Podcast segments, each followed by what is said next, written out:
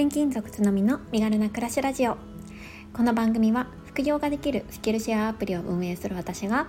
働き方だけでなく暮らしや子育てについてももっと身軽に心地よく暮らせる人を増やしたいという思いで毎日配信しています。毎朝6時に配信しているのでお気軽にフォローやコメントをしていただけるととっても嬉しいです。おはようございます。5月27日土曜日です。皆様いかがお過ごしでしょうか？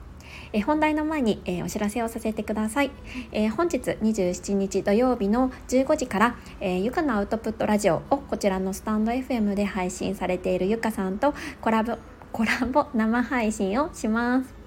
えー、前半30分はゆかさんのチャンネルで、えー、後半30分は私のチャンネルで、えー、それぞれテーマを設けてお話ししたいなと思っています。えゆかさんのチャンネルの方では、え夫婦の、えパートナーシップについてのお話をベースにね、えー、進めていきたいなって思っていましてゆかさんが、えー、私に対してちょっといろいろ質問したいことがあるっておっしゃっていただいていたのでちょっとねそれを軸にお話展開していきたいなと思っています。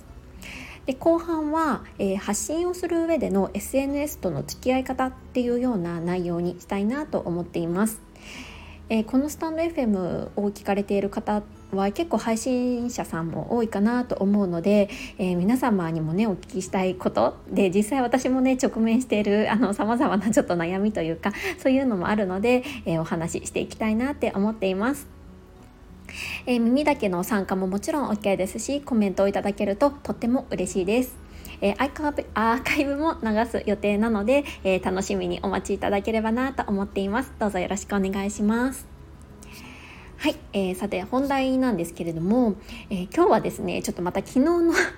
お話の子育てに関する、えー、補足というかちょっとね、え今また考えてることっていうのもちょっとお話ししたいなって思っています。えー、昨日の放送でちょっとあの子育てについて、えー、私は子供を預けることに対して考えていることを、えー、軸にねお話をさせていただいたんですよね。でいつも通りちょっと自分の放送を聞き返してみたんですけれども、うん、やっぱりねどうも ちょっと違うなって思うところもあったんですよね自分の放送が。えーとまずですね、えー私は子供を社会で育てるっていう育むっていうことを結構ねベースには子育てはしているんですが、まあ、実際ですね、まあ、言ってるほど 子供を誰かに預けたりとかサービスを利用してるっていうわけでは特にないんですよね。うん、もしかしたらそうですね平均の、えー、親御さん平均値よりはその依頼頻度とかそういうサービスを使う頻度っていうのは少し高いかなとは思うんですけれども毎週毎週、まあ、土日もねあのどこかに託児をしたりとか誰かにお願いしたりということは基本的にはしていないです。うんやっぱりあのベースはやっぱ家族4人でみんなで楽しく生活するっていうことがやっぱり子供にとっても私たちにとってもすごいそこはね大切にしていて子供と過ごす時間もとっても好きなので基本的にはそうですね 私たち夫婦で子育てをしているっていうことがあります。ただ何かこうサービスを使うとか託児をお願いするっていうことに関してはそこまでね抵抗感はないですよっていうことなんですよね。で、えーと、昨日の放送の中では、まあ、子供を預けることの罪悪感は基本的にはないっていうことをお話はしたんですけれども、うん、ちょっとねここも少し言い添えておきたい部分がありましてその罪悪感がなくなってきた最初から全くなかったわけではなくってなくなってきた大きな理由っていうのが一つあったんですよね。それがあの子供自身がうんと預けられることとか例えばシッターさんと一緒に遊ぶことっていうことに対してすごいポジティブな反応を示すようになったからっていうことなんです。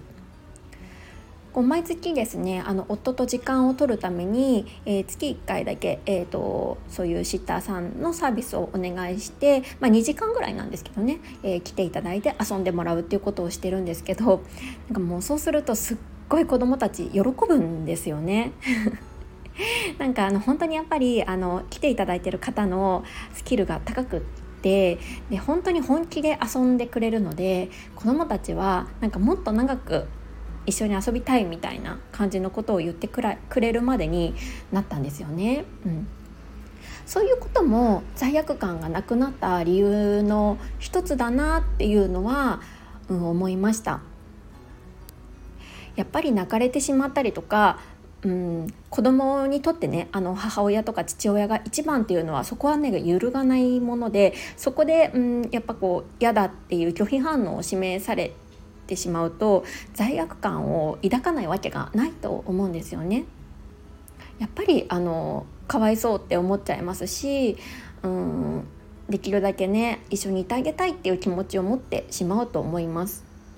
でも私が亡くなってそういう罪悪感がなくなってきたのはさっきも言ったように 子どもたちが本当にその預けられることとかあの一緒にシッターさんと遊ぶことに慣れてきたからそれを喜ぶようになってきたからっていうのがやっぱり一番大きいかなって思いました。でまあそんな補足を させつつ今日お話ししたいことというのは、えー、それでもですねやっぱり子どもとの時間っていうのは自分が思っている以上に本当に貴重で大切なものっていうちょっと昨日の内容とは逆のようなことのお話をしたいなって思っているんですよね。私はそういうサービスとか、うん、託児とかを使うことに前向きではあるんですけれどやっぱり子供と一緒に過ごすことの貴重さとか尊さっていうのも、まあ、同時に感じている人間の一人です。でそれをねあのすごく強く感じたエピソードっていうのが本当に、えーと、昨日ですねちょうどあったのでこの話をしたいなって思っています。子供はうん私たちが思っている以上に早く成長しちゃうなって思ったんですよね。どういうことかどういうことが昨日起こったかっていうとえっと、前ですねこのスタンド FM でもご紹介したんですけどあのチルアートっていう子供が描いた絵をパネルにしてもらえるサービスをちょっとね今回ね作ってみようかなって思ったんですね。というのもあのちょっと2週間前ぐらいにこう子供が描いてくれた絵がすっごい可愛くってあ子供というのは長女になるんですけど4歳長女が描いた絵がすごい可愛くってあの今私のですね LINE の、えーとま、中継にもしてるぐらいなんですがプロフィール画像ですねにもしてるぐらいなんですけどなんかねすごいこの4歳ならではの絵を描くそのほのぼのとした顔で何とも癒されるような絵を描いてくれたんです。であこの絵をそのチルアートのねあのサービスでパネルにしてもらって部屋に飾りたいなって思っていたんですね。でその絵をねあの描いてもらうためにちょっと娘にちゃんとねこう画用紙を買ってきてお願いしようお願いしようって思ってたんですけど2週間ぐらいちょっとバタバタとあのそそのことをお願いするの忘れていたんです。で昨日思い出したようにあちょうど画用紙があるからうんと家族4人の絵をちょっと描いてくれないって頼んだんですね。前のほのぼのとした何とも言えないのっぺりとしたねあの顔にあの手と足が生えていてなんか何この生物みたいな あの可愛いをねあのすごい期待して描いてって言ってみたんですよ。そしたらね昨日描いてくれた絵が全く違う絵だったんですよね。その絵も可愛いんですけどあの以前はその顔から手と足が生えていてなんか4人で手をつないでるみたいな絵だったんですが昨日描いてくれた絵はちゃんと胴体があったんです。胴体があってしかも顔もあ顔の、えーと、目とかもこうニコニコした顔ニコニコした目を描けるようになったんですよね。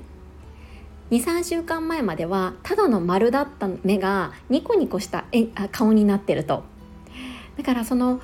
私が頼もうと思っていた絵とだいぶ違う、えー、人の絵を描いてくれてすごいびっくりしたんですよね。もちろんその絵も可愛いんですけどあこんな23週間でその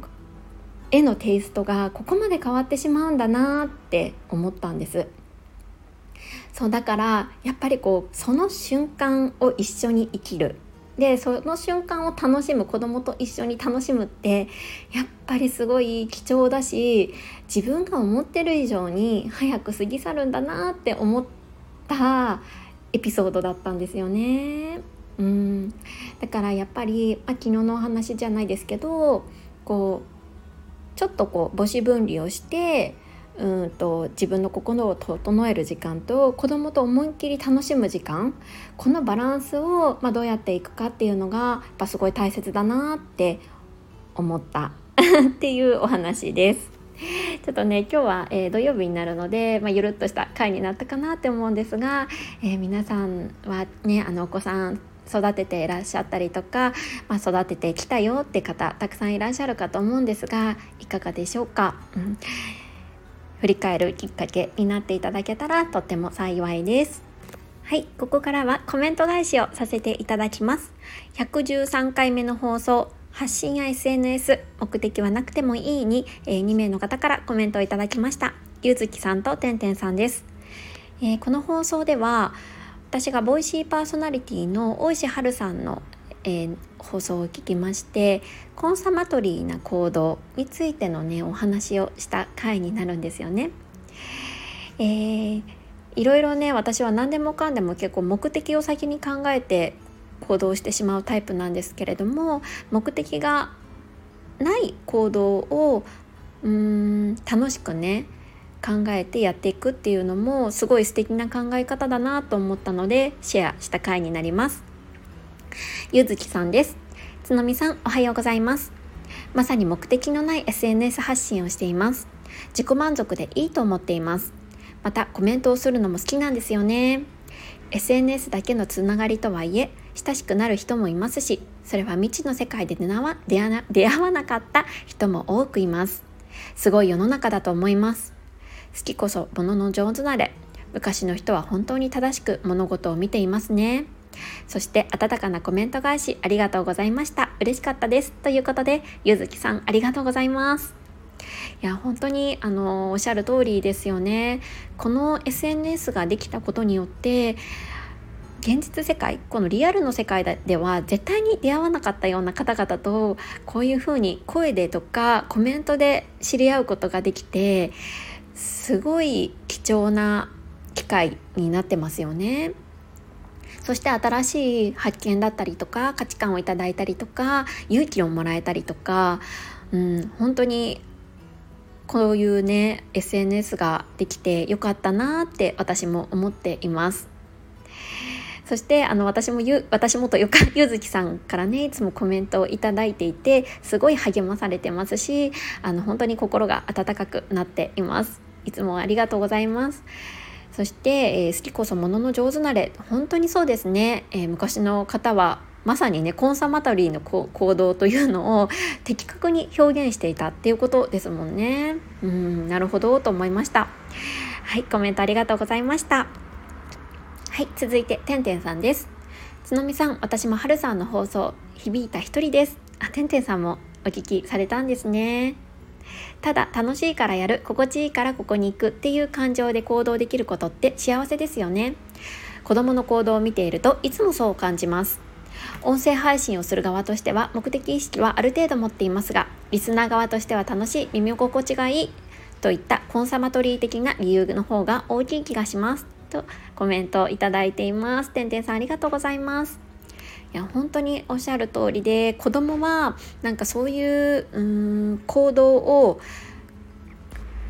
自覚なく上手にやっているって思いますね。本当に天才的ですよね